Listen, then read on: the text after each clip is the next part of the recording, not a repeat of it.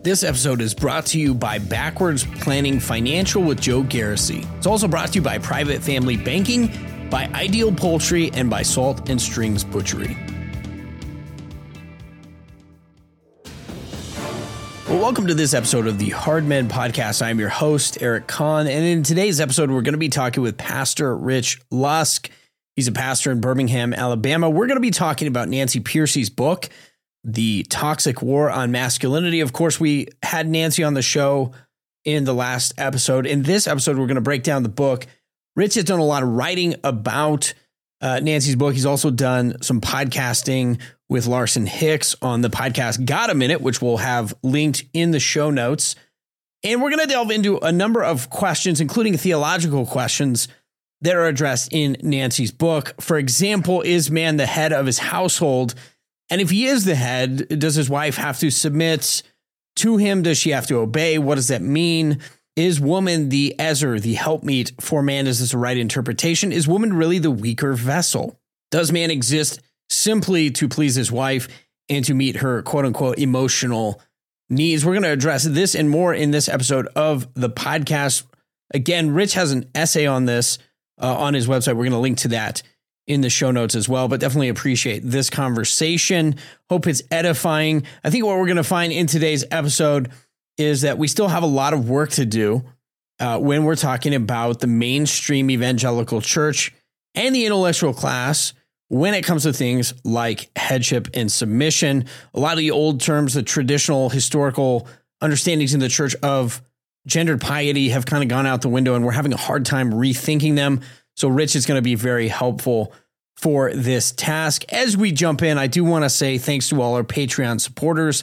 We could not make this show possible without you. Also, want to give a shout out to Matt Reynolds at Barbell Logic. I've been doing barbell logic for, oh, I don't know, six plus months now, seen tremendous gains in a lot of my lifting. Uh, I think deadlift close to 400 pounds now. Uh, bench press, I was really excited, got up past 260 pounds on a one by three. So definitely uh, excited and encouraged by all that progress. I've been talking to a number of guys, including Kendall Cornelson, CEO of Max D Trailers. Uh, he was telling me he's been using Matt as well. He's seen tremendous gains uh, in his weightlifting. Uh, got a phenomenal garage setup at his place. But if you are at all interested in working on your physique, working on your strength as a man, would definitely encourage you to check out Barbell Logic. And you can start your online coaching today and uh, use the show, show, notes link. And uh, that will, uh, of course, help support this show, also help support. Uh, the work that these Christian brothers, Matt Reynolds, is doing at Barbell Logic. Really appreciate them. Get strong. Today is the day to start. Now, without further ado, we jump into the conversation with Pastor Rich Lusk. Well, welcome to this episode of the Hard Men Podcast. I'm your host, Eric Conn, and joined today by a very special guest. We have Pastor Rich Lusk. Rich, thanks so much for joining me for this episode. Thanks for having me, Eric. It's been a while. Yeah, absolutely. It has. But the last time I was blown away by the conversation. And I know a lot of people said uh, we had really good feedback on that one. This time, we're going to be talking about Nancy Pearcey and her new book, The Toxic War on Masculinity. But it's probably worth pointing out, Rich, that you are doing this one from the injured reserve list. I mean, like Aaron Rodgers, uh, you're a competitor. You're a fierce competitor. I am. Torn Achilles. Yeah, yeah. Little, little bit of rehab. Doing some rehab. Yeah. So you're, you're catching me between rehab sessions. That's right. That's right. Uh, yeah, I, I, am guessing you and Aaron have talked about the difficulty of overcoming an Achilles tear. Everything he needs to know. Yeah. Uh, everything he needs to know about coming coming back from this injury. Very difficult. You guys are both about 40 years old, so you know thereabouts. Yeah, roughly. Yeah, I got a few years on them, but that's right. Uh, pickleball. Pickleball is a dangerous sport. It's a very dangerous sport. You would not believe. So, since my injury, yes, you would not believe how many people have told me a pickleball injury story. I'm telling you, it's brutal. You wouldn't think it, but it's brutal. well, we're, we're praying and hoping for a fast recovery. Uh, unfortunately, that one is a tough injury to overcome. We jump in, Rich. I want to uh, let people know we'll be highlighting uh, in this episode an article that you wrote and I believe this is on the Trinity Pres website. We'll include links for that in the show notes. Yeah, it's on our pastors page where I've got a blog, and I think there have probably been a few posts since then. But if you you know you go to the the, the, the Trinity Pres, you know, so if, if you search for Trinity Presbyterian Church Birmingham, we should come up. Okay. Find our website. It's it's trinity-pres.net. Find our website. Go to the I think it's called the Pastor's Corner. Find the blog there. And and my my interaction with her book. I won't call it a review, but my interaction with her book uh, is there, and that's kind of what generated this conversation. So I got into some online discussion uh, that you were a part of, and uh, so this looked like it might be a good thing to do. Yeah, absolutely. And I think a big part of it too is that a lot of people, myself included, uh, Nancy's camp reached out. I'd read Total Truth. Uh, really appreciate a lot of the work she's done in the past. Set up the interview, did the interview. You and I were talking, and really hadn't read most of the book. I read like the introduction, some of the back cover. And so I think for a lot of people, this hopefully will be helpful in thinking through some of the issues that we discussed in today's episode. I want to start with something that I read on the back cover, uh, which I want to see if you agree with. But this is from Eric Metaxas. It's it's kind of the lead blurb uh, that they used. And he said this Nancy Pearcey has written the definitive book on the subject of masculinity for our time, end quote. So I want to start there. Do you think that's true? Uh, what kind of would be your overall assessment of this book? Well, I'm always curious whether or not people writing blurbs have read the book as well. yeah. Actually, let, let, me say this before I address that, because I do want to say something. You kind of yeah. you hinted at this, but I want to say this as well, and I do say this in my article on her book. I greatly appreciate Nancy Pearcey. I have yeah. no doubt that she is a godly, faithful woman full of wisdom. Uh, she's a much better writer than I am, that's for sure. She's an excellent researcher, no doubt about that. Uh, you mentioned Total Truth. I've read bits and pieces of that one. The book of hers I read that I really like is Love Thy Body. And it's an outstanding book on transgenderism and homosexuality and uh, all kinds of things like that. So it does overlap some with this book, a little bit in content. But uh, I thought that Love Thy Body was a much stronger book than this one. Uh, what about Metaxas's uh, blurb there? I would say this is the definitive book on the subject of masculinity if you are a thin complementarian. Uh, otherwise, you're going to be really frustrated with it. If you are more of a, say, a thick complementarian or you like the label patriarchy, um, you're going to be frustrated with parts of this book, even though you might also still find some things to like about it. Uh, but I think that I think part of the key here is understanding what she is doing, what I think she's up to in this book. And I think that's sort of what drives her strategy. You know, when I cracked open this book, I was really expecting a book with maybe a lot of uh, biblical exegesis, interaction with a lot of Bible passages, maybe then some church history, you know, thrown in that kind of thing. That is not the kind of book this is. I mean, it, has got a little smattering of scripture here and there, but it's not really a Bible based argument. I think actually she probably envisioned herself as writing an apologetic book. I think that's really what she focuses on is apologetics. And I think she saw herself as writing an apologetic work that would basically serve as a defense of, let's just say, for lack of a better term, evangelical men. I mean, I think we would be lumped into that category. Let's make yeah. form sort of a subset of evangelical. So evangelical men who get a really bad rap out there, who, who constantly get attacked and criticized and accused of all kinds of things. And the assumption is that if you believe in any form of male headship in marriage whatsoever, then you must be a tyrant and an abuser in your home. And I think if, if you just read it with that in mind, I think you could really say, yeah, there's a lot here that's good. Like there, there's a lot that does defend uh, evangelical men. She uses a lot of sociological data. That's really the backbone of her book. Is again, it's not scripture; it's really sociology. And, and, she appeals to the sociology to say, actually, evangelical men are good men. That you might even say they're the best men in our society in terms of husbands, fathers, all of that. And, and I, I, mean, I agree with that. I, I, think she's right about that. Now, I think the problem is, and we're going to get into this, I know, in a few minutes, what she gives with one hand, she takes away with the other. Even if she makes her defense of evangelical men, she kind of, in a lot of ways, I think, undermines that defense and actually then ends up providing some ammunition for the other side that wants to go on with the this this war, this toxic war uh, on on masculinity. Yeah, I think it's a great point. I want to ask you this just just sort of as like a matter of principle. Um, this would be a good thing for reading any book. Um, but but we might find the same thing in the manosphere, reading Jordan Peterson, mm-hmm. again, secular psychology. What is the problem when your arguments are based almost solely on sociology and then and then maybe not exposition and theology? I mean, I, I kind of felt like at points the sociology was completely steamrolling anything or uh, you know theological. Scriptural yeah yeah yeah scriptural. yeah, so so I, I, just want to ask you about that. Do you think that's a problem? Uh, how should how should we think about that principle well you have to ask what is sociology? If you think of sociology as a collection of observations about human nature then it can be very useful. It can really serve its place. If you kind of think of sociology as mining natural revelation, mining data about you know, how people actually act, think, how they respond, uh, you know, behavioral patterns, whatnot, then sociology can serve its place. And in that sense, I would say when, sociology is done right, the basic purpose of sociology is to confirm everything that scripture already teaches us. Okay. But we have to be really careful here. You know, I've, I've used the line in talking about scientists because obviously science is never a neutral enterprise. I will say, you know, scientists are people too. Okay, so scientists, we might think, oh, there's something neutral and objective about the work that they do. It's kind of there's this detached objectivity. It's not the case. Scientists are people too. They've got their biases, they've got their prejudices, they've got their agendas, uh, they've got the funding they want to get, the people they're trying to please, and that drives a lot of the work they do. And the same is true of sociologists. Sociologists are people too. Uh, the the tendency for confirmation bias is huge. Yeah. Uh, so so that that that you t- so you know progressive sociologists tend to give us data that confirms progressivism. Conservative sociologists tend to give us data that confirms conservatism.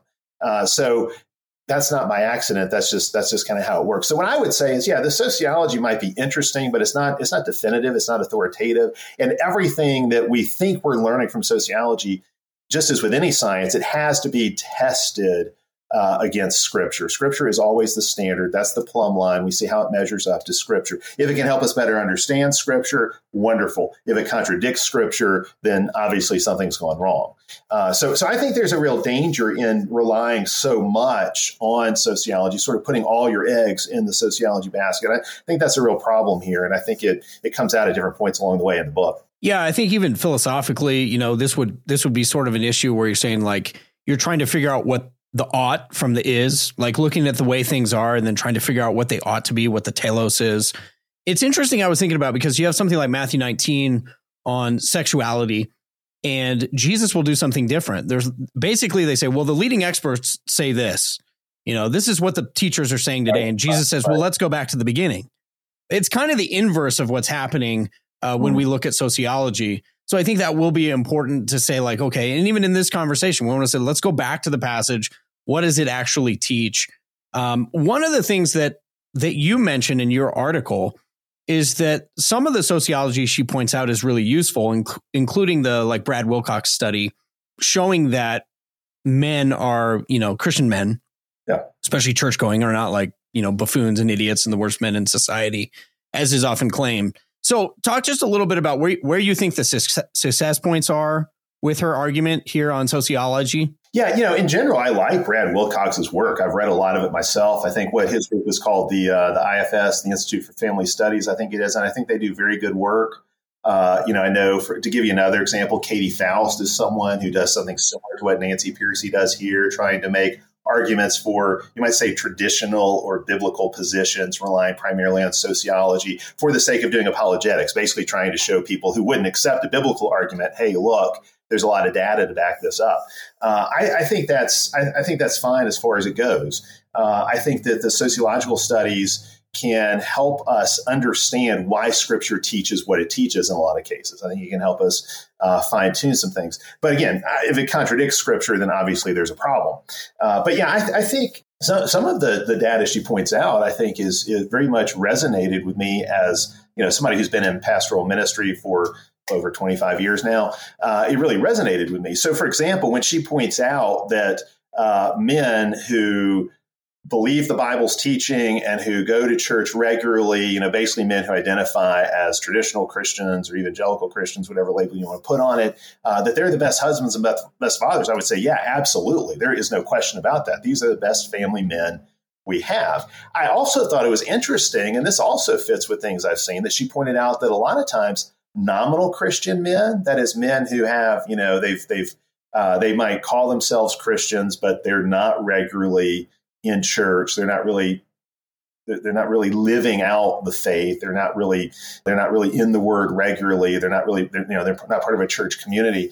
Uh, that those people actually make the worst husbands and fathers. I think there's a lot of I mean that that kind of resonated with me uh, as well because a lot of times I think what happens is you have men who maybe get a little bit of that headship rhetoric, but they don't have any content to go with it, and so it really does kind of become they do they can become tyrants. Uh, they can kind of try to you know uh, use the office they have as a bludgeon you know, with their with their wives and their children, and and that does become a real problem. So that that to me, I think, is probably something that is that is accurate uh, based on what I've seen, and I think it makes a lot of sense. Uh, but there are some other places where the use of uh, sociology, I think, gets her into some real trouble.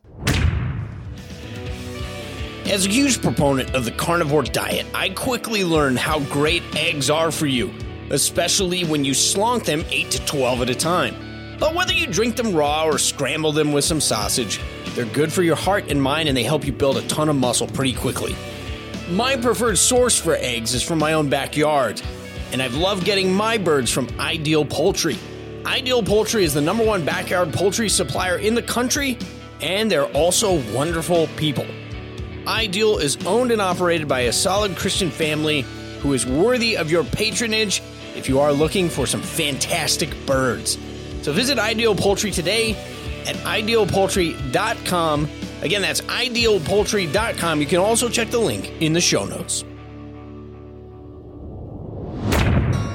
Red meat is a staple of a healthy protein packed diet, but not all meat is created equal. That's why I buy my meat from Salt and Strings Butchery. Salt and Strings is owned and operated by my friends Quinn and Samantha Bible, and the meat they offer is raised, harvested, and processed exclusively in Southern Illinois. It's cut and packaged by my friends Quinn and Anthony. And not only is it the best meat I've ever had, well, all their meat is sourced from local farms that share our Christian values. Salt and Strings is now offering a beef and hog box that can be shipped directly to your door. The 15 pound beef box features 100% black Angus beef and includes ribeyes, T bones, sirloin, chuck roast, fajita meat, and ground beef. You can order your beef box today for just $259. They will send it directly to your door. The hog box is $239 and features premium Duroc pork, including eight thick pork chops, one of my all time favorites, pork steaks, cured and sliced bacon, ground pork, bratwurst, and breakfast sausage links. You can place your order today at saltandstrings.com or use the link in the show notes. And also be sure to follow Salt and Strings on Instagram. We'll also include the link in the show notes. Yeah, I, uh, I was just going to ask you, uh, like, where do you see that happening? Well, I think, you know, so I think one of the biggest blunders she makes in the book is when she takes the data uh, about conservative men and, and evangelical men and basically looks at how they live out their theology in their marriage. And then she basically says, I don't have the page right in front of me, but she basically says something like, well, the reason these marriages are successful is because they, they're using maybe she says traditional ends or conservative ends, like, like in a progressive way. Yeah. Um, I, would like to find the page and actually read it. Yeah. So, she, so, like, for example, on page 59, she says the upshot is that committed conservative Christian couples use the traditional rhetoric of male headship, yet, okay, so note the yet, yet, in practice, these men fit the close relational model favored by progressives.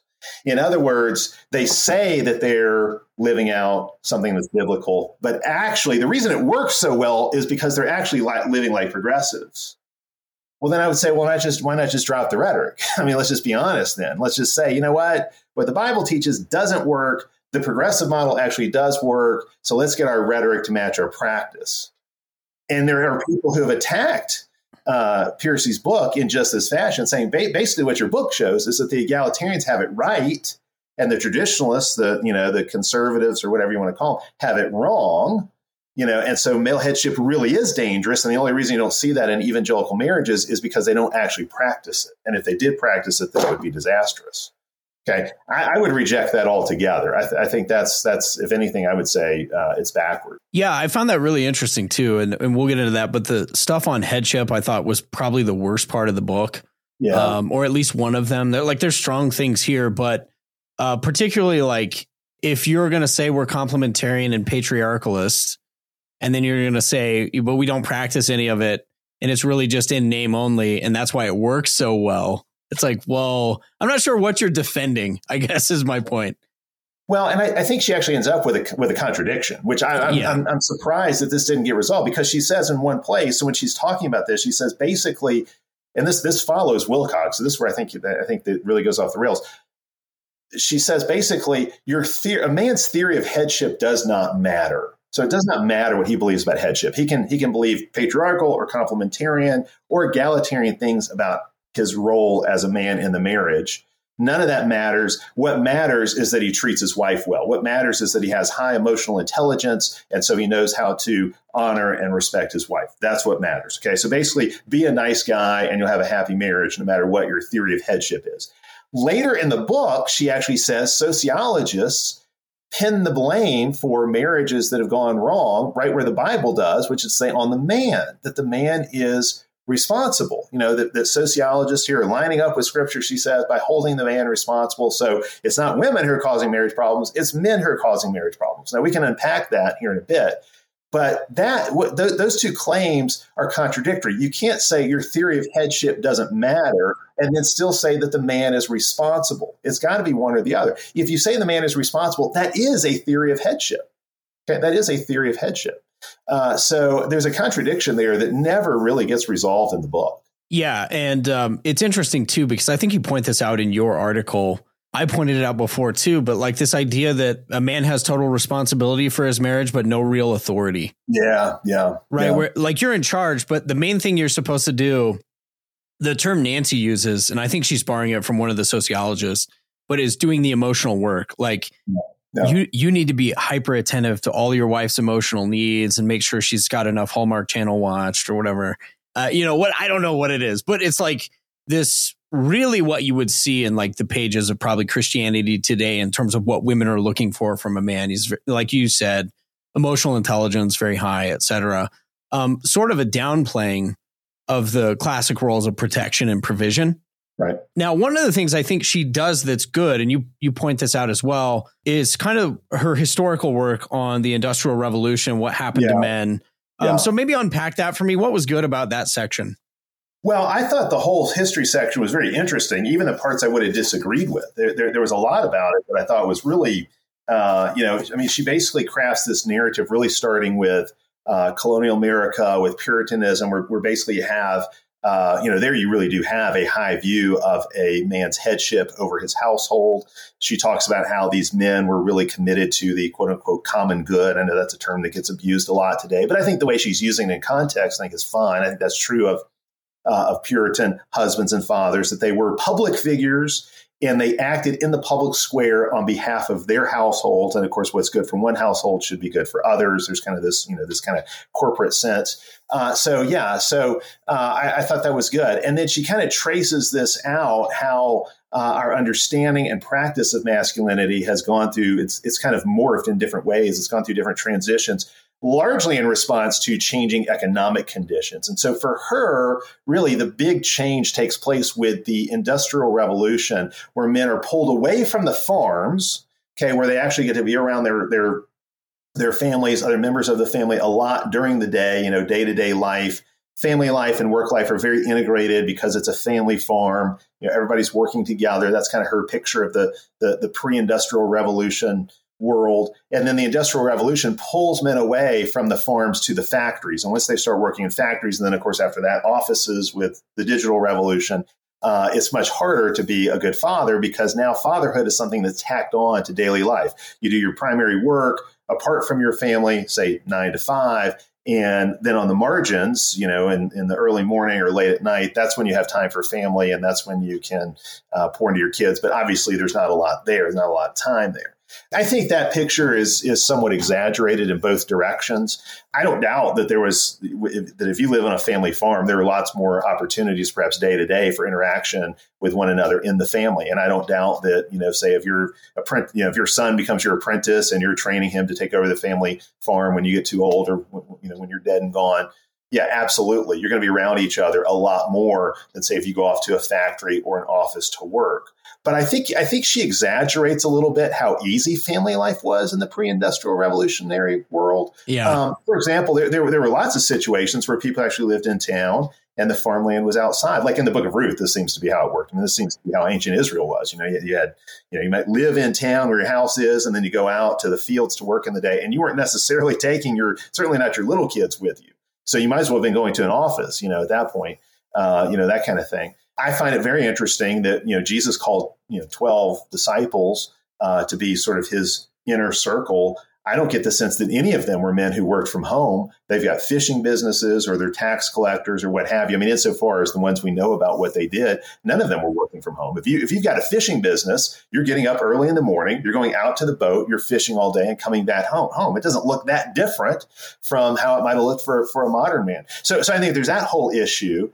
But then I think the flip side, and maybe this is even more dangerous, is by by putting so much explanatory pressure on the industrial revolution like this really explains what went wrong with men um, i think she actually even gives men in the post industrial revolution world a kind of excuse where i don't think we ought to have one. The reality is i think you can still do family life well in a post industrial revolution world in a lot of ways quite honestly family life should be easier because the technology the conveniences the healthcare we have I mean, there's so many hardships this one thing that Jordan Peterson I think captures really well. We we are we are oblivious to how difficult life was before the industrial revolution, the fossil fuel revolution, all of that. Life was so so difficult. Uh, that just surviving took everything you had, and and the and the different roles that men and women played were they were just a matter of survival, really more than anything else. Then we're sitting around debating, you know, who should do what. It was just obvious because this is what we have to do to survive and pretty much every family had to deal with infant mortality, uh, or perhaps even a, a you know a, a, a, wife and mother dying in childbirth. All those things were very real. So there's all kinds of ways in which family, and I'm sure she would agree with this, but I don't think the book captures it, where life is immeasurably better. So to, to really harp on the downsides to me is a little bit unfair. I think of the Industrial Revolution as a great achievement it, it, it's a great example of what masculine energy unleashed in the world to take dominion can accomplish. Uh, and I think in that you know in that way it, was a wonderful good. And I think you can do family life well, but you, you do have to improvise in certain ways. Uh, but but human nature doesn't change. God's design for the household doesn't change. There are ways to make it work in a post-industrial revolutionary world, and I know lots and lots of families that have.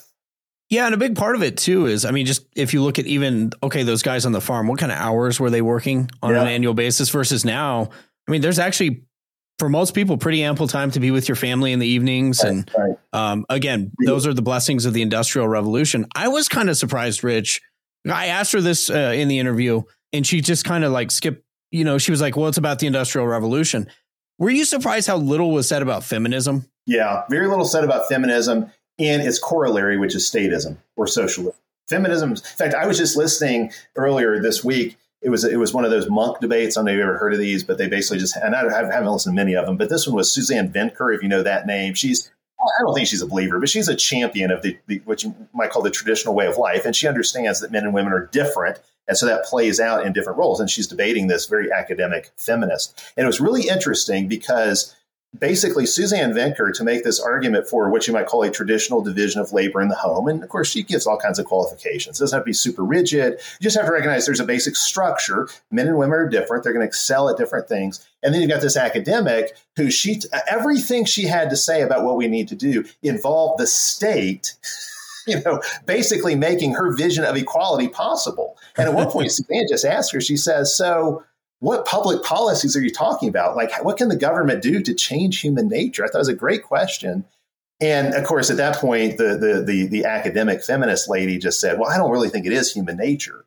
But if it's not human nature, why do you need the state to impose it on us? Like she was talking about, you know, we need universal free daycare, and everybody needs to have like you know 16 months leave when they have a child before they go back to work, and and men need to share housework more. Okay, well, try legislating that and see what happens. Oh men yeah, never do housework the way women do it because we're just not we don't nest. We're not domestic, you know, domestic in the same kind of way. I mean, what if men don't want the house to be cleaned in just the way she? I mean, then what? What are you going to do? So, so, I mean, the whole egalitarian model is a complete disaster. Like, I think if you, if you, if you want to have an egalitarian marriage, my question always is like, well, what would, what would an egalitarian football team look like? Are you going to require the offensive lineman to throw half the passes and the quarterback to throw half the blocks so they're equal? I mean, is that what you want? Like, is that really for the best of the team? I guarantee you, an egalitarian football team will lose every game. Oh, yeah. I mean, an egalitarian family that tries to make the man do half of what the woman's best at and the woman do half of what the man is best at is never going to work. No. You cannot make water run uphill. You just can't. Yeah. And it's interesting, too, because I think when, when you start looking at stuff like that and how it actually plays out in society, you're going to have these long term problems that, again, it's not just economic Um, you've got, uh, as you said, the statism and feminism being so connected. You replace men in society, you vilify them. So what you're going to have to do is the state is going to have to step in and basically fill all those roles. Um, it is interesting, though. Uh, I, I want to ask you. Uh, I've been reading a little bit of the George Gilder book from Canon. I've been reading this. I, I almost would say kind of similar things uh, about the books so far of what I've read. Meaning, I think they both had some really good insights. I think yeah, there's some helpful yeah. stuff in there. Uh, but correct me if I'm wrong. Like, I, I, don't think either one of them sees the problem down to the root. I, no, I don't know if that if you would say the same thing. Yeah, I mean, both books are filled with great insights. I mean, Gilder has some really amazing insights, and particularly in the point I just talked about. Like, he understands what feminism gets wrong, whatever other worldview problems Gilder might have with his, and at least in the book, his commitment. I mean, I've got, I've actually got the old version. I haven't seen the new canon version. I, I read, I first read it like in 1993 or something. So um, I've got the old version. I don't know what he might update in the new version, like with his new intro and stuff like that that I've heard is there. But yeah, he whatever other problems there might be with the worldview that he had when he wrote the original version of the book, he understands really well how destructive feminism is, and he understands really well how destructive the welfare state is, and how those two things go together. And it's not that men failed and then the state had to step in; it's rather that the state came in and undercut fathers. Like when he talks about you know the in, in the ghetto the the young girls having their liberation day when they would turn 16 and now you can get a check from the government for every child you have out of wedlock but the check goes away if you marry the baby's father okay? It, there's no question there that that is the intentional destruction of the family. It happened by design. So you got welfare laws undermining a man's ability to provide his role as uh, you know as a husband who would provide for his family. You've got things like gun control laws and uh, and things like that that undercut a man's desire to be a protector for his family. You got all these attacks on masculinity. I mean, basically everything that men like, everything that men enjoy, everything that men want to do is under attack in the modern world. And I think Gilder really captures that well. I mean, in that sense, you might say Gilder goes even more with greater depth into this toxic war on masculinity than Pearcey does. Now, ironically, I actually thought some of Pearcey's criticisms of Gilder along the way were exactly right because Gilder's whole view that the woman is the superior sex is very problematic. And I think that, uh, you know, basically Gilder wants to say, well, women have this responsibility to civilize men. Men are by nature barbarians and uh, and, and, women have this role of civilizing them. And I think that's not really a helpful way to think about it. I, am not saying there's no sense in which that's ever true, you know, in any way whatsoever, but just in general, men are the builders of civilization. Um, and as Doug Wilson likes to say, men who have mouths to feed build civilization. So yes, you do anchor it to marriage, but it's not that the woman civilizes the man. It's really that the institution of marriage itself puts pressure on man to build a civilization as a protector and a provider for his wife and his children. And I, I, think that Gilder captures that really, really well. But I think he, he but I think by his whole view that the uh, that the woman is the superior sex is really the wrong way to understand what's what's happening. It's the wrong way to understand the dynamic. And in doing so, I think Pearcey does make a really good point that he really puts responsibility in the wrong place. He puts the initiative on the woman. He puts the responsibility on the woman, and in a way, sort of gets men off the hook. And that's not good. And the result of that further is that he sees single men as society's big problem. And I think that was probably plausible back in, you know, the 1980s and 1990s. Maybe that was plausible then, but in 2023, uh, I think you can make a really big argument that single women are actually the biggest scourge of society, or, or, or maybe I should say equal to the men uh, in, in being a scourge to society. If you look at things like voting patterns and the, and the, and the things they inject in society and that kind of thing, it's, uh, it's different than what the men do who are unattached and unanchored but it's a huge problem. Yeah, I was going to ask you about that. Uh, one of the things we were talking about before this show, uh, I was reading an article that you had recommended. Uh, this is from Dennis Prager, yeah, and we'll yeah. Uh, provide a link in the show notes for this as well. But it's titled "Women Are Disproportionately Hurting Our Country." So it, it's it's this thesis, right, that uh, women have and are doing a lot of damage. It's the men who get picked on. So I wonder if you would unpack that just a little bit about that article. You've been talking about it, but as you go into depth into that problem, I mean, I can't help but think of we've been beating this drum for a long time among Michael Foster and myself, but you can look at Matt Chandler and it's like when women sin, Jesus wants the rose. And when men sin, it's like, how dare you, you pig, you piece of garbage. Yeah, so just just speak to this issue. Why is it important for for people to understand this?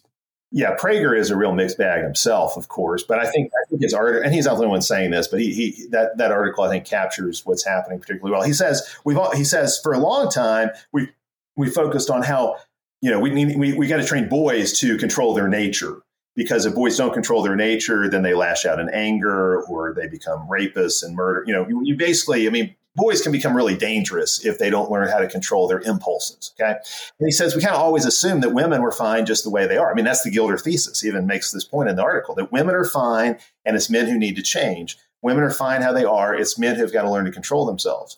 But now what we're seeing is that when you don't teach girls how to control the worst impulses of their female nature, their fallen female nature, that manifests itself in all kinds of destructive ways. So, so much of the perversion that we see in our society, like say the transgenderism, so much of that is driven by women.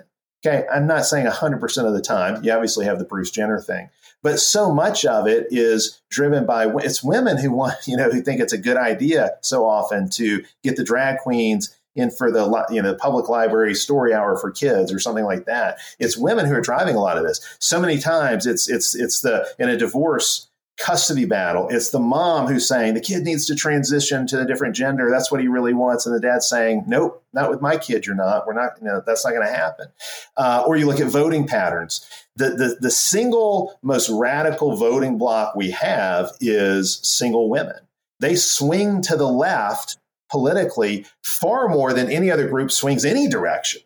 Uh, you know, and and so you have to ask the question, why is that? You know, it's like I say in the essay. I mean, I don't so much mind women voting, but I wish they were better at it. I mean, just yeah. It's like I mean, like this is crazy. Like you keep voting for things that are destroying our society. I, I think Prager is right. I think that women are disproportionately hurting our society uh, right now, and so that that I think is a real challenge to Gilder's thesis. Again, maybe that wasn't so obvious back then, but if you're not training women, if you're not training girls to control the worst impulses of their nature, the same way you've got to do with boys to control the worst impulses of their nature, you end up with a real problem on your hands. And again, I think that uh, rather than, than saying that women civilize men, what I would want to say is the institution of marriage can have a transformative uh, effect on both men and women. The institution of marriage can actually have a maturing effect on both men and women. Now, obviously, it doesn't for everybody. Some people get married and then rebel against everything that marriage means. But still, uh, that's uh, I, I, that's certainly one benefit. I think if you have more people in society getting married, you're going to see more people who are future oriented. You're going to see more people who understand responsibility, more people who have skin in the game, so to speak, uh, and, and, who've got you know are stakeholders in the future well being of society. So yeah, I, I think we're much better off. So the fact that marriage rates are plummeting, and with that, birth rates are plummeting that's a real problem. And that's why it's so important to get this stuff right. I mean, there's not academic debates like, oh, you know, it's let's get this stuff right about headship just so we can say we did it. I mean, I think the future of our civilization is at stake in whether or not we get this right. Yeah, I've often wondered, Rich, why. So, like from Gilder to Pearcey and some of the errors mixed in, you know, sort of like husbands as doormats who are made to your only leadership is that you have to serve your wife, all that stuff. This is where it kind of concerns me is that for for my lifetime, that's what the church has taught. Right. Right. right. So it really does get down to the practical. I, am curious if you think that it will change. I'm curious if you think that more pastors will kind of start to see, as I have, you know, just working with families and realizing like there are legitimately bad women who destroy families yeah, yeah. and then take the kids and and the money. And you're like, wow, that legal system is actually kind of rigged against the guy. This is not good. So that was another thing in the book that I thought was just astounding, in, in, in that I, am surprised that Pearcey didn't explore this a little bit more. We know that women initiate 80% of divorces. I mean, pretty much everybody agrees on that statistic. It's 90% if it's a college educated woman. 90%. Pearcey, 90%. Pearcey just assumes that that is because men are getting all their needs met because wives are doing a great job being wives but hus- you know the husbands are lousy husbands and that's why the wives get discontent and then have to divorce and i just want to say you know i think it's a little more complicated than that. actually, if you want to go if you want to talk about egalitarianism i think i think there's a little more equality in how men and women are wrecking marriages uh, here than than what's being you know what what's being uh, what she allows for in the book I, I would say you know that that assumption that it's the, the, the it's all it's it, the wife is always doing everything right and the husband's always doing everything wrong that is the toxic war on masculinity. And so like at that point in the book Pearcey is really waging the war the toxic war on masculinity rather than fighting against it. You know she's certainly not helping us win it. Um, yeah i mean she she really does. I, I was thinking the same thing when she's talking about what makes for a happy marriage. It's all about how well how much is the husband serving the wife like and and she only talks about how satisfied are the you know how satisfied are the women in the marriage. So and, and the fact that i think she does it without realizing it tells you how deep this is woven into our society. It's whether or not a marriage is a good marriage is determined by the wife. Whether or not a husband's being a good husband the criteria to judge that it's entirely up to the wife to decide.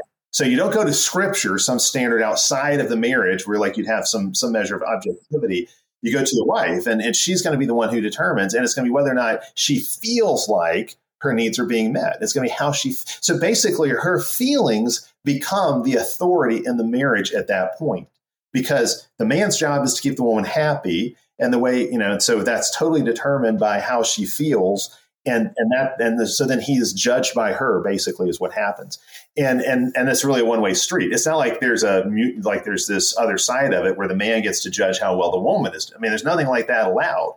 Uh, so it, it's all one sided and you can see how in this way of thinking about marriage it's a completely feminized institution.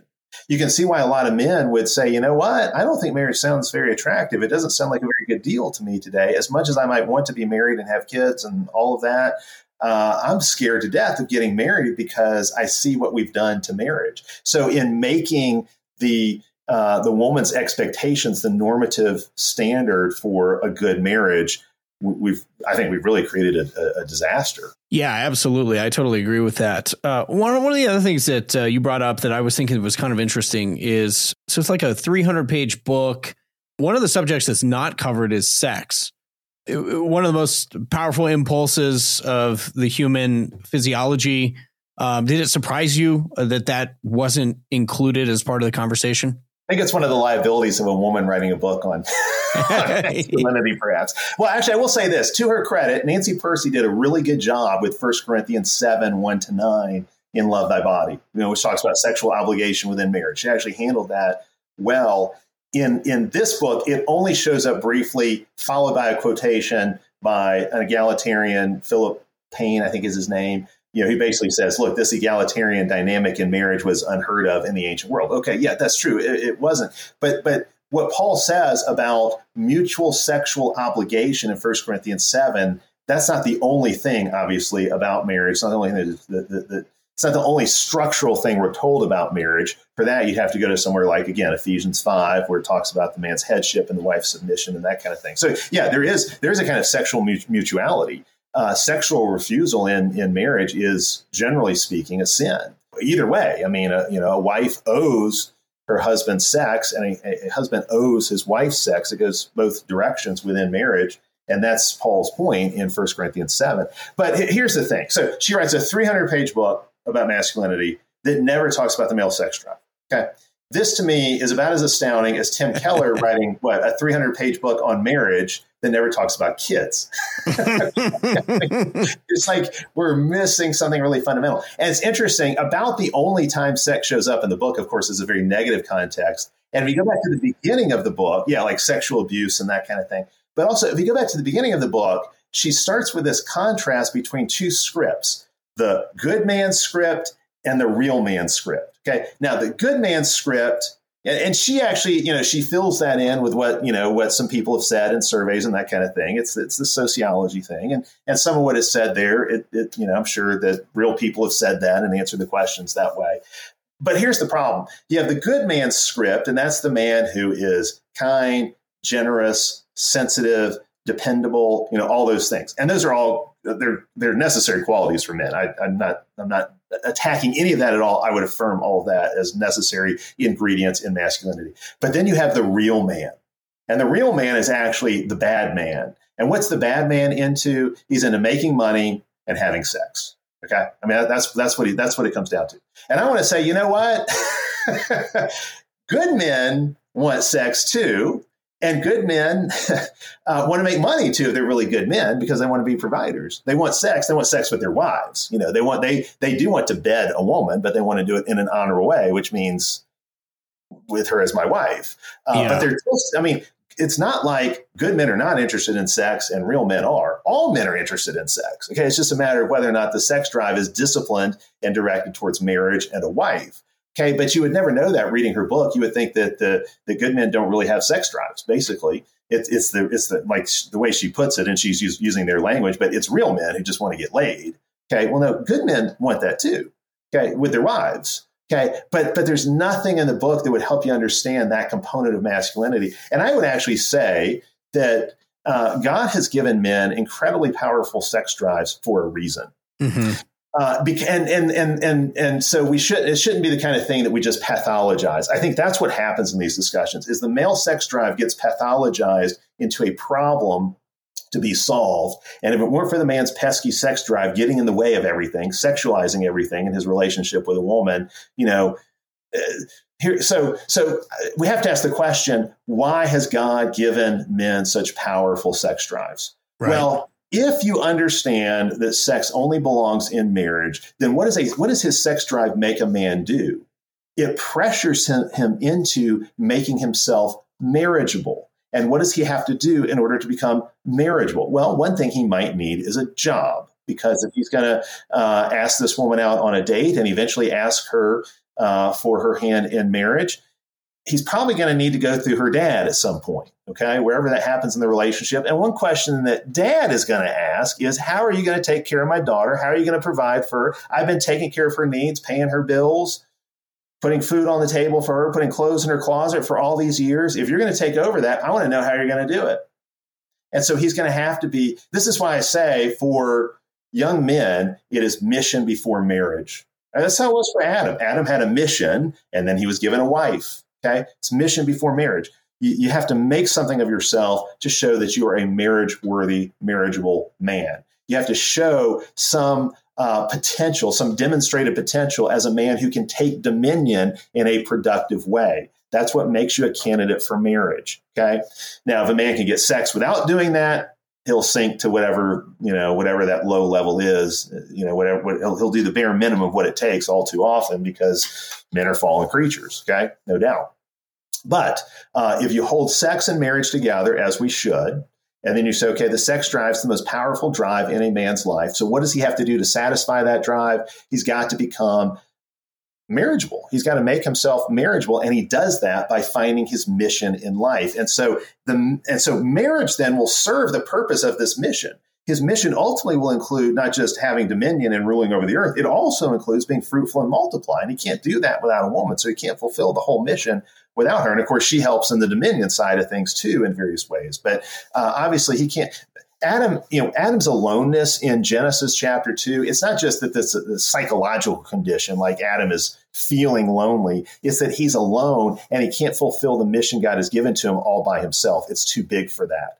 And so he's got to have a helper, not a helper who would do just the same things at him, because that would double up the things he can already do, but it would still leave undone these things he can't do. He's got to have someone who can complement him. Okay. Hence complementarianism. that's something complementarianism captures well. So he needs a woman, one who is similar to him, yet different. Okay. One who can help him fulfill that mandate in a holistic kind of way. So, yeah, to me, the fact that she leaves the whole sex drive piece out of it, I think, is one of the really big flaws in the book. And I think it's one of the reasons why this book is not going to really, I mean, again, there's a lot of really good information here that, you know, maybe middle aged guys like me would be interested in.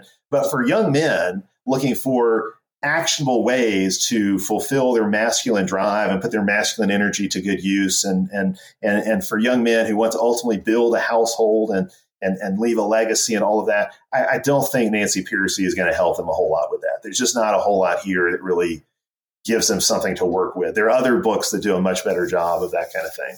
Yeah, it's interesting. Uh, you break it down in your article into three main categories. The first one, we've talked a lot about that, but we need a more comprehensive script for masculinity. Yeah, yeah. It is interesting when she breaks these things down into kind of just two camps.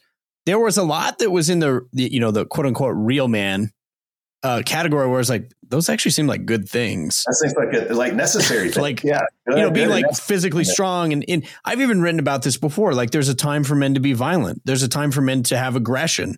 Like you you need these categories, um, and you need categories like you know as you said, being productive so that you can, you know, make money, provide for your family. You got a place for ambition. You know, I mean, she kind of treats ambition like it's bad. So, so the sex drive is bad, ambition is bad uh, things that might make you dangerous or bad. Well, I mean, the reality is men need to be able to be dangerous. If you're going to be a protector, you got to you have to be dangerous at times. Okay, uh, you know, think about Nehemiah when they're rebuilding the wall. He, he wants the men there to be dangerous, and that's actually what's going to quell the threat against them. Is when they show that when they got a you know a trowel in one hand and a sword in the other to show that hey, we will fight if we have to.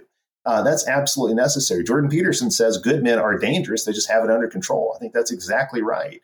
Uh, Nancy Pearcey kind of gives you this pacifist view of men. You know, so men are pacifists, uh, they, and, and pacifists like in a sense of like you know not fighting, but also passive, like uh, not ambitious, not driven. I mean, she basically kind of gives you this very beta male picture of what masculinity should look like. And I would say, you know, those are uh, necessary qualities if a man's going to be a good husband. He's he's got to have those qualities. But if that's all you have, that is not masculinity. That's effeminacy. And I wonder, in some ways, if she's written a, a, a book aiming at defending masculinity that actually ends up defending effeminacy, like if she's actually defending the wrong thing. Our sponsor, Private Family Banking Partners, is on a mission to help Christians live out the Dominion mandate by making a stealth like move away from the mainstream banks and into their own privatized banking system.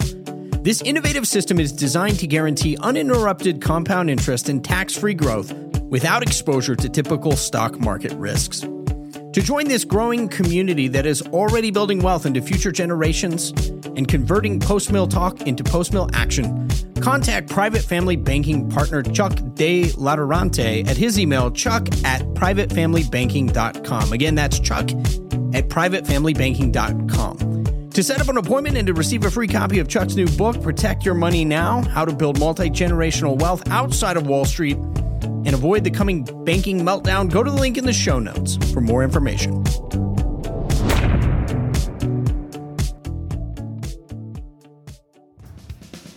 Do you desire to be shrewd financially for the sake of your family and future generations?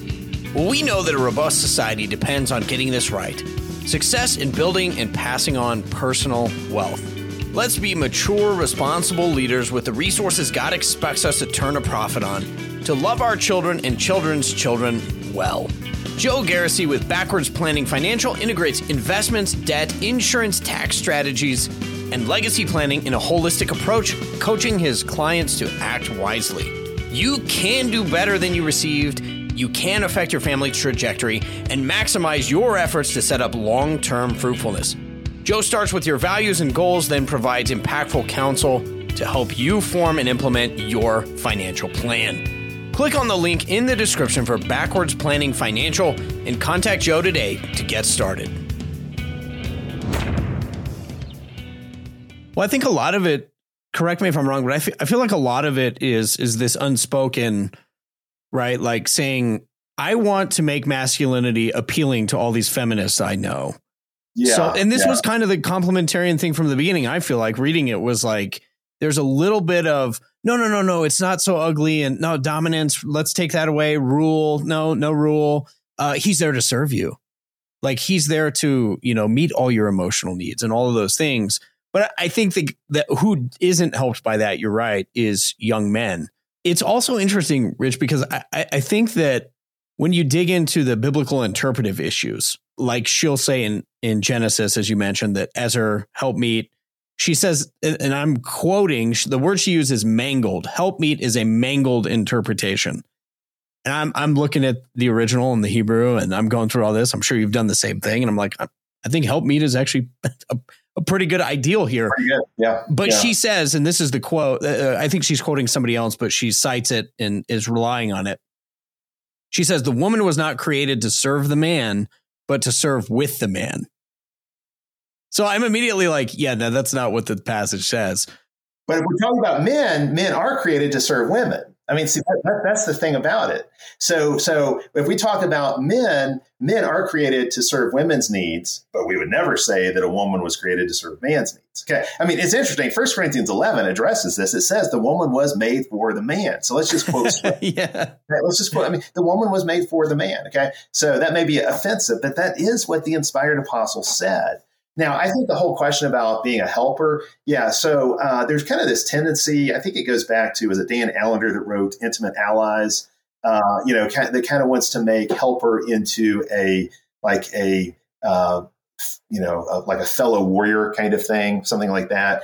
And I'm not saying there's no sense in which that's true, because obviously, like if we're thinking about spiritual warfare or something like that, yes, your wife is a fellow combatant. But the thing is, if what Adam needed was military help or political help the reality is, another man would have been better suited for that. Because everywhere, so this is interesting. Everywhere right. else in the Old Testament, when the word helper is used, it's either used of God or of men. It's never used of a woman again. Okay, so think about it. So God, obviously, I mean that's kind of a category by itself. How God helps His people. But then any other time it's used, like for example, David's mighty men are called His helpers. Well, how do they help? They help him in political and military ways. Now, if we want to say, well, okay, so obviously being a helper is a that's a military and political category. I want to say, well, no, that's what it might mean for a man to be a helper to another man. But what does it mean for a woman to be a helper to a man? We still haven't answered that question because women help in different ways. That's really the whole point. Adam doesn't need help in doing things he can already do. He needs help in doing things he can't do. That that is the whole point. That's why flesh of my flesh, bone of my bone. Where I'm where I'm strong, you know, I'm weak where she is strong and and where she you know and where I'm where I'm weak she can be strong and vice versa. You know that that's really kind of the point of it.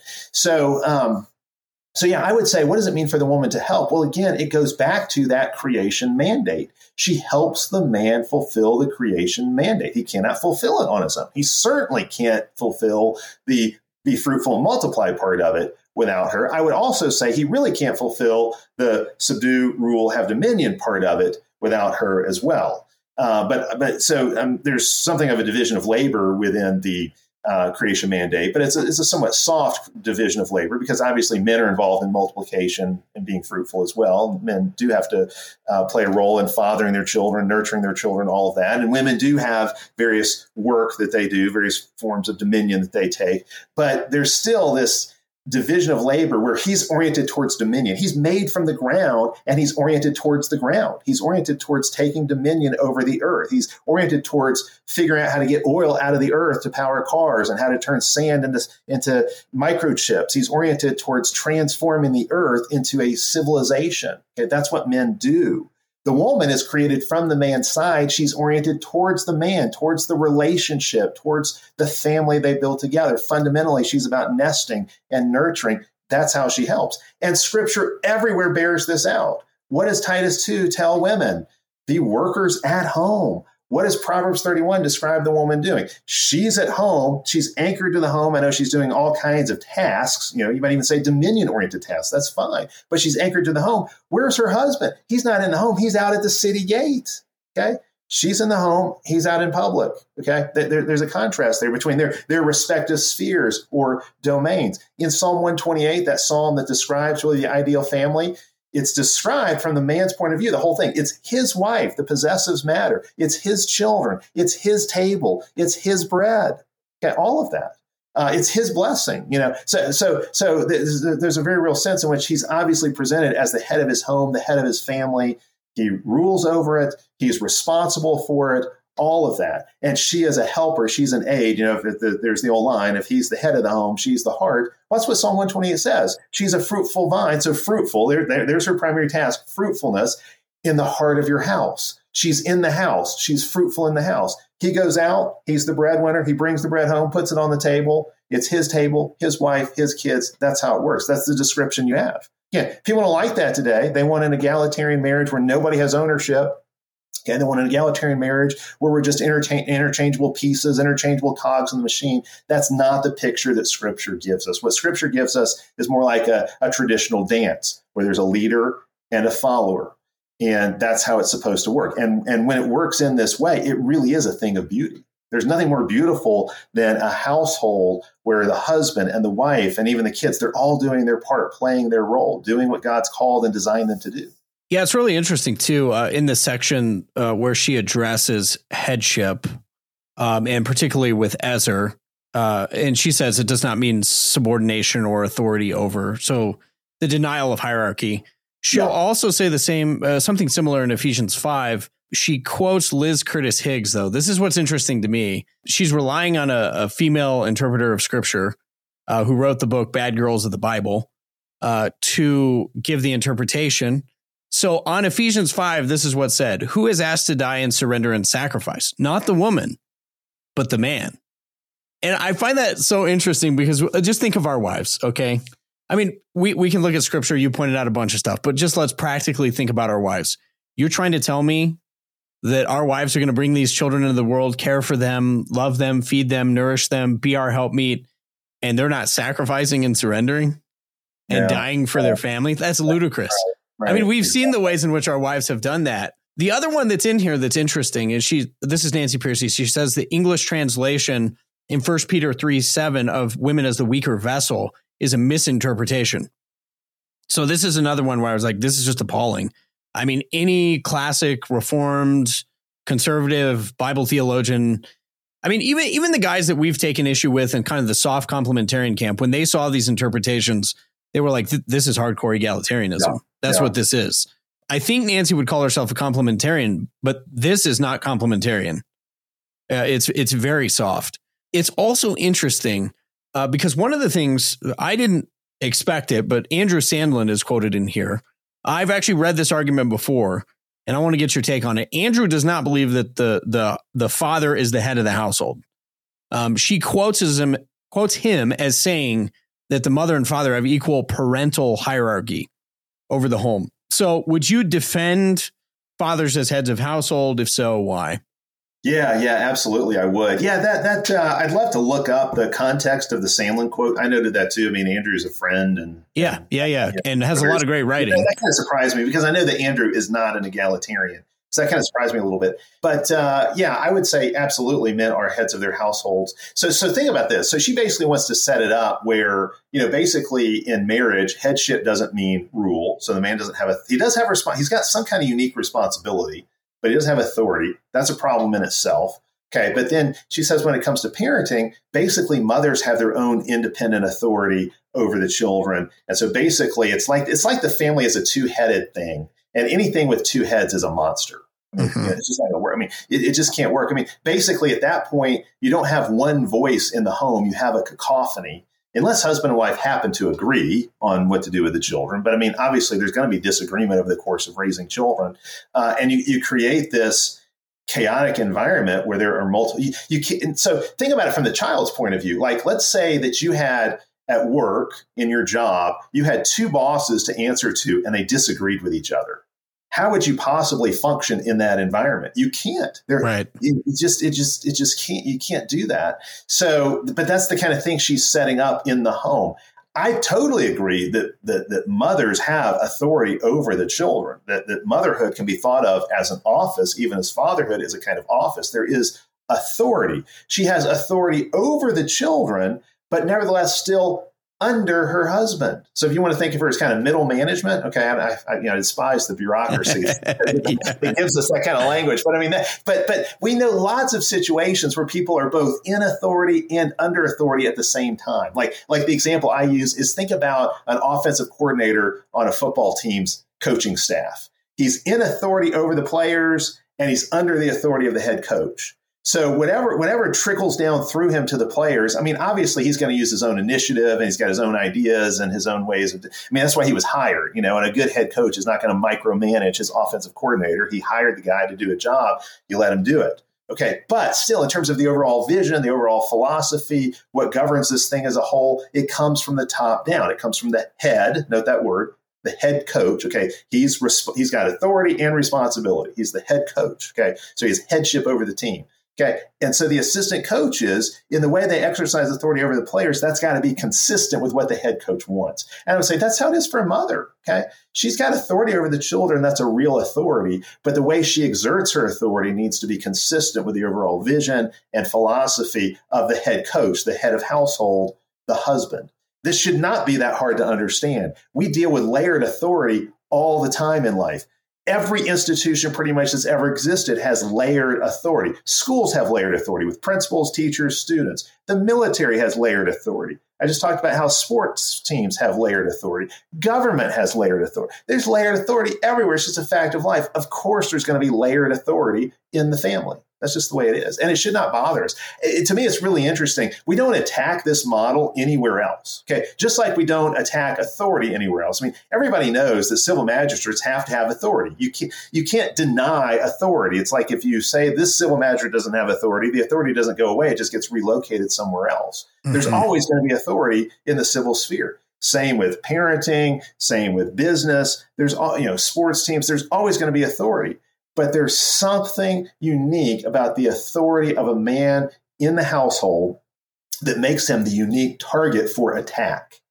We just don't see other authority figures get attacked in the same way. We don't have 300 page books explaining how CEOs have responsibility but not authority, or 300 page books about how yeah. head coaches have responsibility for how the team does, but they don't have authority to tell any player or assistant coach what to do. They're just there to serve the players, Rich.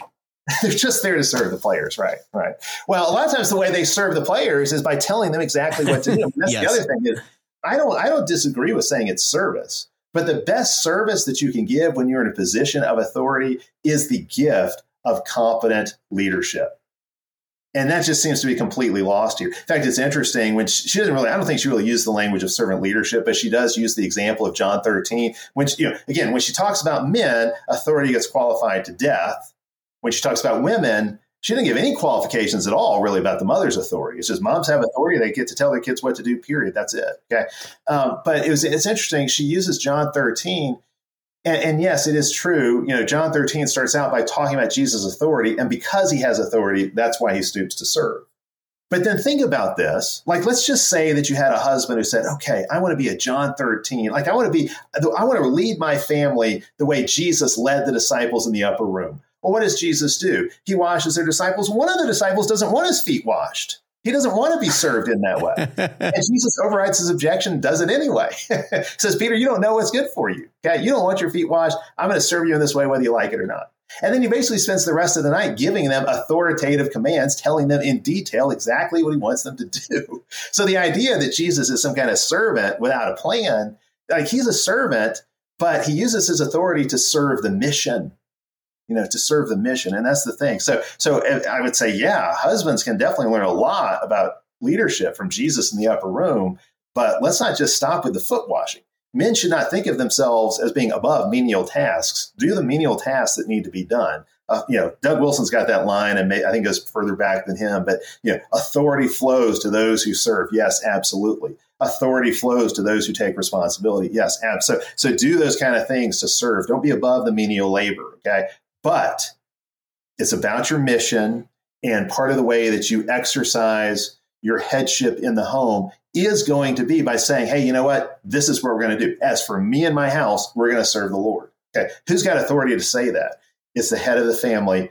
He's got to be willing to do it and he's got to be willing to implement it. Yeah, no, I think that's really helpful. And a lot of times as a leader, yeah, I think about this CEO of media company, you can be a pastor, it doesn't matter.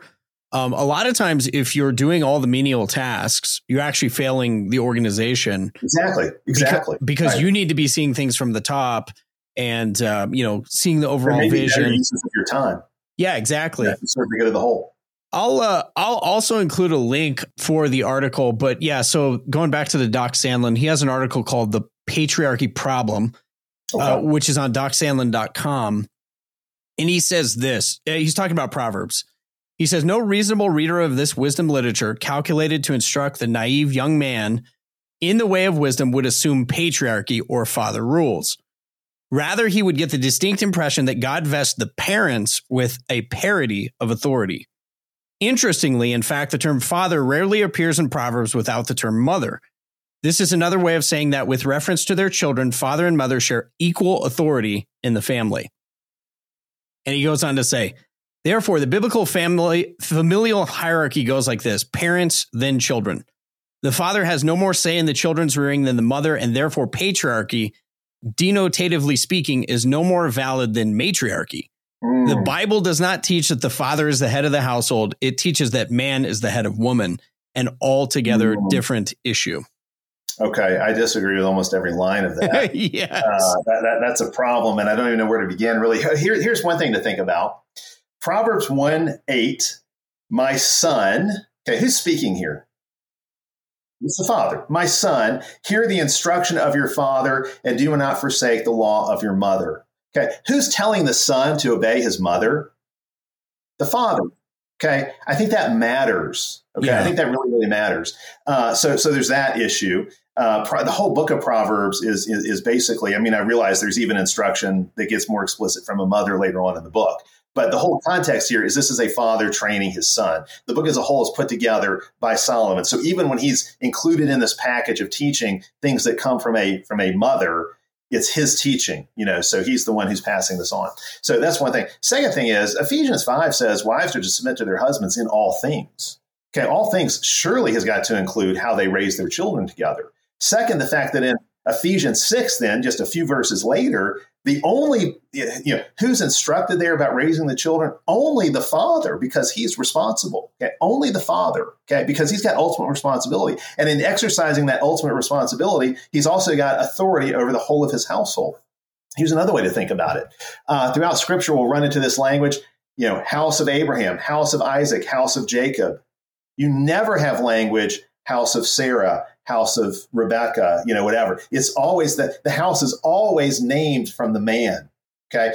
Genesis 18, Abraham is commanded to direct his whole household in the righteous and just ways of God. Now, included in his household is his wife. She's part of the household that he is to instruct. So again, he's got that ultimate teaching authority in his household. Now, I have no doubt Sarah would help instruct much of the rest of the household in these things too. No doubt about that. Not denying that. And she would even do so in an authoritative kind of way. Don't doubt that at all. But who's got the higher authority? Again, thinking in terms of a layered authority, who's got the ultimate responsibility? It's clearly Abraham. Okay. I go on and on and on with these kinds of examples, but it just makes no sense. My guess is that uh, Andrew Sandlin in that article is responding to some hyper patriarchal tendencies that he saw somewhere along the way. And I don't doubt there, you know, there are uh, there are people who, in the name of patriarchy, do make a mess of things. And there are uh, fathers who have, I think you could say, uh, exaggerated notions of their own authority. There is there is a there is a ditch on the other side always. So there is this, uh, you know, um, we might call it hyper patriarchy, and we do have to correct that. But I would consider what he's writing there as a way over correction. Um, again, anything with two heads is a monster. And so you, you, you know it doesn't yeah. it just does not make sense to say the man is the head of the wife, and so in that role you have this headship relationship, and then as soon as we talk about the kids, it's this dual headed thing where husband and wife are in tandem rather than hierarchy. It, that just makes no sense at all. It makes no sense at all. Yeah, that's that's really so what that means is we can talk about a matriarchy because mothers do have authority, but the matriarchy is subordinate to the patriarchy. Yeah. Okay, so there, there, there is a matriarchy, but the matriarchy functions inside of the patriarchy. Yeah, no, I, I was just going to ask, like, as, as, you're kind of thinking through this, we've been talking about masculinity. Um, one of the trends that I've seen is that there are a lot of people writing from a lot of different perspectives in this space. Um, I know when the Gilder book came out, a lot of people were like, burn Ken to the ground. They've jumped the shark. They're horrible. Uh, there's sort of this reaction uh, that is, I don't know. I don't know if it's the polarity of our times or what it is. Uh, but what I've generally kind of counseled guys is like, you know, that book came out. I reached out to the guys at Canon. I was like, explain this to me. I'm going to read it first before I really say mm-hmm. anything. Uh, I want to think through it before I just have a knee jerk reaction. So, uh, just for men on this issue of, you know, you're a pastor. You're, I'm sure, you know, y- young men in your church may come to you from time to time and say, what should I make of this book? How do you help them be measured and wise about these types of issues? Well, the funny thing is with the Gilder book in particular, I've already done a couple podcasts on that. I've got another podcast I do with Larson Hicks called uh, "Got a Minute," We've done, I, th- I, think we've done two episodes on Gilder so far. We'll probably do one or two more. Oh, nice. Uh, yeah, I, I, mean, here's the, the Gilder book has some mistakes in it. The mistakes are also very easy to correct. So, so, so think about this. Okay, so here's what's wrong with Gilder. Imagine if I told a story in which Jesus is this uncivilized barbarian and he needs the church, his bride, to civilize. Who saves him? Who say yeah, basically, right, right, right. Okay, so so that that's a problem. And again, here I want to give credit to Nancy Pearcey since we're talking about her. She is right that Gilder wrongly pedestalized women. Okay, uh, he's right about that. That they let that Gilder tended to let men off the hook and put the responsibility on the shoulders of women. Okay, that that was a big mistake, and that you know there's there's some people who have followed Gilder in that mistake, but that that's wrong. But in in in a uh, I don't think it's that hard to correct that mistake. In fact, he had a tweet the other day. I think I sent this to you, where he, he says it's not, and I don't think he words it quite this way, but what I took it as it's not the woman that is that, that is the transformative force in the man; it's marriage. And I think if we're willing to say that, and then all, and then say in addition to that, women also need transforming. So women are not fine just how they are; they also need maturing. They also need transformation. They can also take place within marriage, then I would say, you know, you've kind of fixed what's wrong. So Gilder's got a lot of insights. I mean, there's a lot of insight in his book, and there's a lot of things that are like so, so close to being really right on the money and maybe just missed by a little bit. I think when Wilson says that a lot of what they have done in Moscow flows out of Gilder's work. I think he's being serious about that. I think he picked up a lot of principles. Like what, then I've not seen this get any attention, but what Gilder says about parenting at the end of the book is absolutely amazing when he talks about parents as the true entrepreneurs because parents are the ones who are invested in the future and he kind of makes this connection even between parenting and, and free market economics or parenting and capitalism. It's just amazing. I mean, it's it's it's incredible, and it reinforces all of the right things, you know, about uh, parental um, responsibility and a future orientation and prosperity and it's just it's really really good. So I, you know I, I would say there are all kinds of great things to get from the book. My guess is that in republishing it for doug there's at least a little bit of nostalgia involved. Like all of us have those books that they were very formative early in our Christian life. And yeah. we might look back on them now and say, well, I mean, there's some things like, you know, I learned a lot of great things from that book, but it could be better. It could be improved in X in these ways, X, Y, and Z, because I've learned more now. But we still have kind of this attachment to them because of the role they played in our life at a certain time.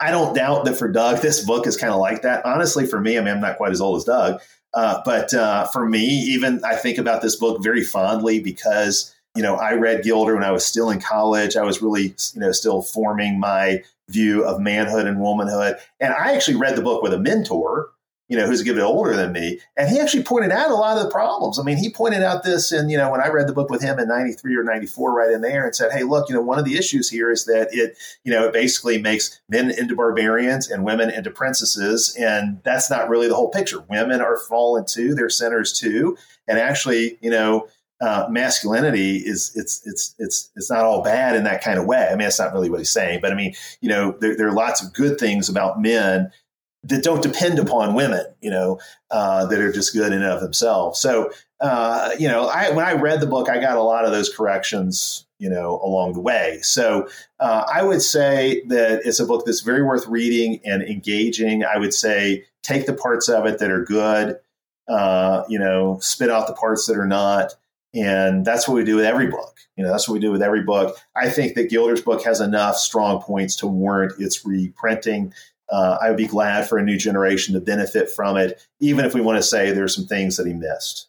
And I would say the same about the Pearcey book in a way. I mean, I'm not going to tell somebody to not read the Nancy Pearcey book. I would say read it, but understand it's got some really serious issues. And it should be really, it should be obvious what those issues are, but they're real issues. Yeah, I think that's really helpful.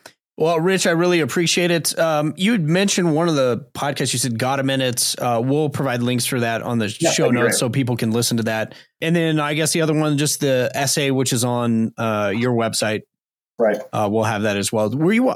Did you do a different podcast on Gilder? Or just uh, that's the only one I can think of that I've done. Okay, uh, I think I, I, did those two with Larson. I think that's it. Yeah. Okay, perfect. Well, we definitely encourage people to check that out. Again, Pastor Rich Lusk, thanks so much for joining us for this episode of the podcast. Thank you, Well, thanks again for listening to this episode of the Hard Men podcast. And special shout out to our Patreon supporters. If you're not yet a Patreon supporter, you can join today for as little as $5 a month, and that definitely helps keep this work going. We are glad to partner with you for content that builds a new Christendom and reclaims biblical masculinity at the same time. You can check the show notes for the link to become a Patreon supporter of the Hard Men podcast today.